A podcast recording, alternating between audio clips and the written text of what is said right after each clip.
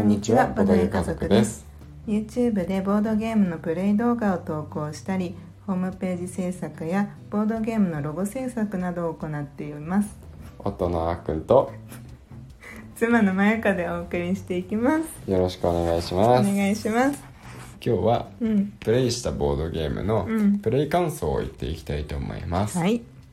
まあ一つがですね、うんえーっとモダンアートモダンアートもう一つがキャリコの二つですね、うんなんかすごい昔からの名作となんか日本語版になったばかりのボードゲームとっていう新旧みたいな感じのボードゲームになってますけど、うん両方とも初めてプレイしたので、うんね、行っていきたいと思います、うんうんさあまた時間がなくなりそうですねはい ではまずですうね、んえーモダンアートうんの方から、うんえーまあ、感想言っていきたいと思うんですけど、うんまあ、モダンアートねあの簡単に言うとセリーゲームだったねうんうん、ハイソサイティはね持ってて何回もやってるから、まあ、そんな感じに近いのかなと思ったけど、うん全然別のタイプのセリゲーだった、うんうんそうだねオークションっていう意味では一緒なんだけど、うんまずオークションの種類がうんいっぱいあって、うんなんかみんなでね、うん一あの好きにいい放題言い合って一番高い値を言った人が競り落とすノーマルのオークションもあれば、うんみんなに隠してあのお金うん一斉のせいでそうね公開してあの一番高かった人がセルせうん競り落とすっていうう、んあのオークションのタイプもあれば、うん最初に金額を指定されね、うんでねそれであの一番最初に順番に一人ずつねうん権利が回ってきて一番最初に買った人がゲットするのもあればね、うん本当にいろいろうんあって、うんあオークションの種類だけでもこんなにあるんだっていうのうんがうんうん最初に思った感想だったかな。うんうんうん面白かったねそれもなんかうん、最初はなんか「あこのアイコンなんだっけ?」ばっかだったけどうん、慣れてくるとうん、うんなんか「あこのパターンですね」みたいな感じで、うん、うん、うん進んで面白かったよ、そうだうね。ん、どのパターンのオークションでもうん別になんか「あこれは嫌だ」とかってあんまなかった、うんまあ、もしかしたら人によってはあるかもしれないけどこの時にこれはみたいなのがねうんああるんだと思うけど、ううんちまだ1回しかやったことないんでね、うんうんまあ、そんな深いところまで戦略とかまであまりうん考そうだねえられてないんですけど、うんそうだねでまあ面白かったのは、うんそのなんか競り落としたものをうん売却して、またお金に変えていくことができるんですけど、うんその競り落としたまあ絵うんまだあと絵を売買するんですけど、うんそのねあのまず手札から一枚最初に、あの手番の人が絵を出して、うんそれに対してみんなが競りを行うんですようんだから手番ってあの出した人は、うん自分が競り落とせば自分のものにそのそのまま絵がなるけれども、うん他の人が競り落とした場合は、うん他の人が競り落とした金額をもらえるんですよね。うんでそこがなんかね他となんか違うというか、うん他と違うってほど他のセリフゲームやってないんだけど、うんうんなんか一味違うなってうんうん思ったんだよね、うん自分がセリフとしたら自分の絵だけど、うんうん他の人がセリフとしたら丸々その金額全部もらえるんですようん差額もらえるんだけどなんか売買の差額よりもなんか競り落としてもらった方がなんかたくさんねお金もらえるなっていう気分うんだった、そうだよね、うんなんか最初の方さ、うんあの一人の方はさ、うん全然自分では競って競り落とせてないのに、うんあの売却はしてもなんだ成立するというか自分がうん出したものを誰かが買ってくれることでう、んうんすごいお金持ちになってたねそうそうお金増えればいいからどんな手段でも、うんわざわざね買わなくても自分の絵さえ売れれば難しいけどねその基準もさ、うんうんこの絵なら誰かがなんか高値で買ってくれるだろうっていう設定はなかなかまあね、うんでもなんとなくねこうやっぱり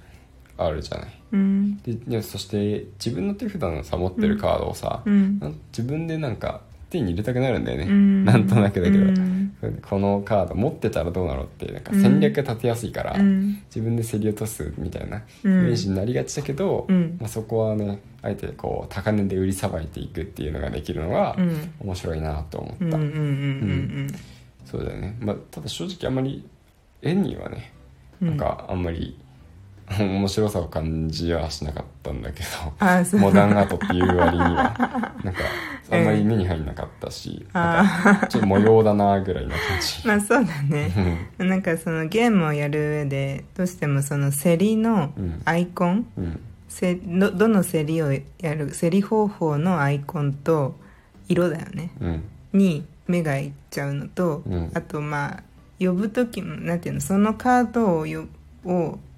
なんだろう呼ぶ時もうんその画家の名前うんを使うかどっちかっていうとその岡本とかうんうんアイボリーとかその画家さんの名前うんうんがカードの上の部分しか見てないかもうんアイコン表示と色とうん名前そうだねその下に大きく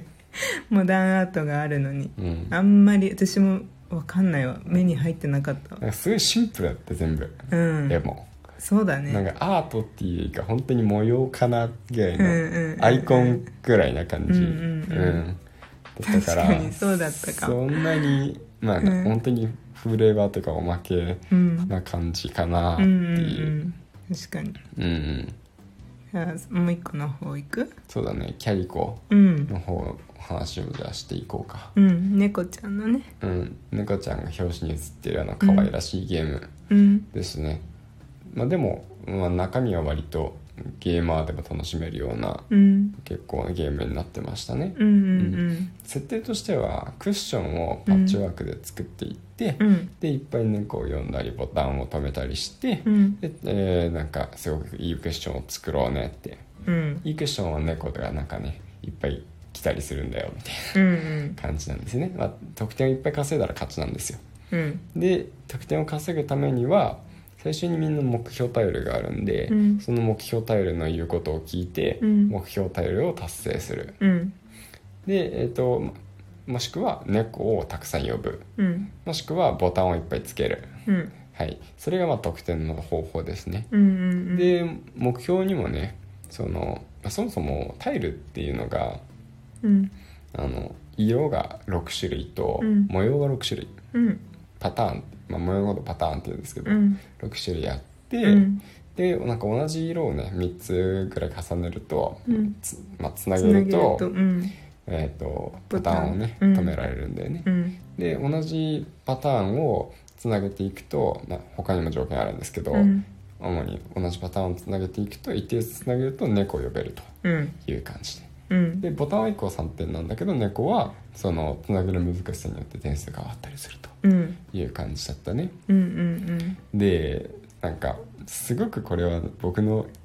感想としては悩ましいなっていうなんか悩ましいどっちかっていうとこう苦しいゲームだった、うんあーなんか苦しんでたようね、ん 30, 30から40分のゲームだけどうん、なんかすごい、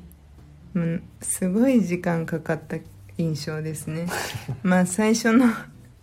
初めてやったからルールを読み込むところからだったから、うん、なんか余計長く感じたのかもしれないけどねボドゲカフェ行ってやったんですけど、うんでも誰も4人でやって誰もルール知らなくて、うんでいきなり出てきてバッて、うんでまゆかに「 あーくんこれルールよろしく」みたいなうん感じで渡されて一生懸命その場で読んでね、一生懸命伝えてた。うんねお相手してくださったうん方にね、うんなんか頼むのもあれじゃんうん そうだね最初にさ私が箱を手に取ってしまったばかりにさ、うんちょっとなん かでも私じゃさなんか余計時間かかっちゃうしさというわけでまあでもねあの、うんそのお二方のおかげで、うんまあ、あのルールの理解はねうん僕一人でやるよりもはかどった感じはしたんで、うんうんうんまあ、結果みんなで協力してねルールも把握したんですけど、うんうんまあでも最初だからねルールミスとかもしかしたらあるかもしれなういんでうんす、うんうんまあ、でもね話戻すとうんこう悩ましいのはなぜかというと、うんもう全部やりたいんですよ目標体量も達成したいし、うん猫も呼びたいし、うんボタンもつけたい、うんけどやっぱりそのスペースがまあ22マスうん22あるんですね、だからうん22ターンやるんですけど、うんどうしてもねあれを立たせればあっちを立たせればこっちが立たずみたいなうんそうこっちにここにこの、うんあのーなんだろう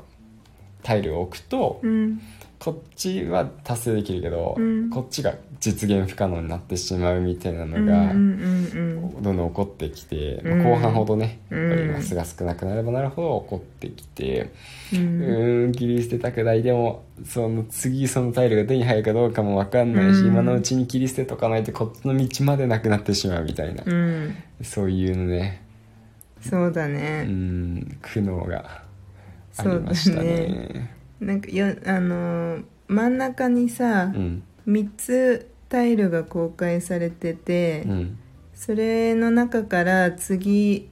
あの、まあ、手に入れられる、うんえーじゃないうんそれもさなんかその3つの中にさ、うん今はそれいらないんだよみたいなうん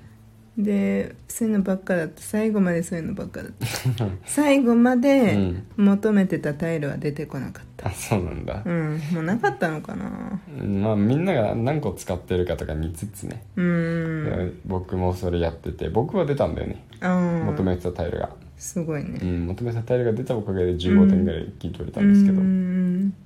そうだねでも私はもうちょっとあの途中からお腹痛くなっちゃったかそれどころらじゃなかったもんもねうそれどころじゃなくて、うんなんかその もう一回体調万全でや りたいと思う。そうだね、うんうん頭がねちゃんと回ってる状態で楽しみたいなっていう、そうだね、うん僕なんかルールのうん説明だけをどっかで軽く見た時は、うんなんかそこまで興味はね、うんなかったんだけどやってみたらすごく面白かったんで、うん僕ももう一回やってみたいなと思います、うんもう一回やろううんはい、はいというわけで、うんえーモナートとキャリコ、うんプレイ感想をお話ししていきました、はい今日のラジオはここまでにしたいと思いまはす、いまたぜひ聞いてくださいそれではバイバイバイバイ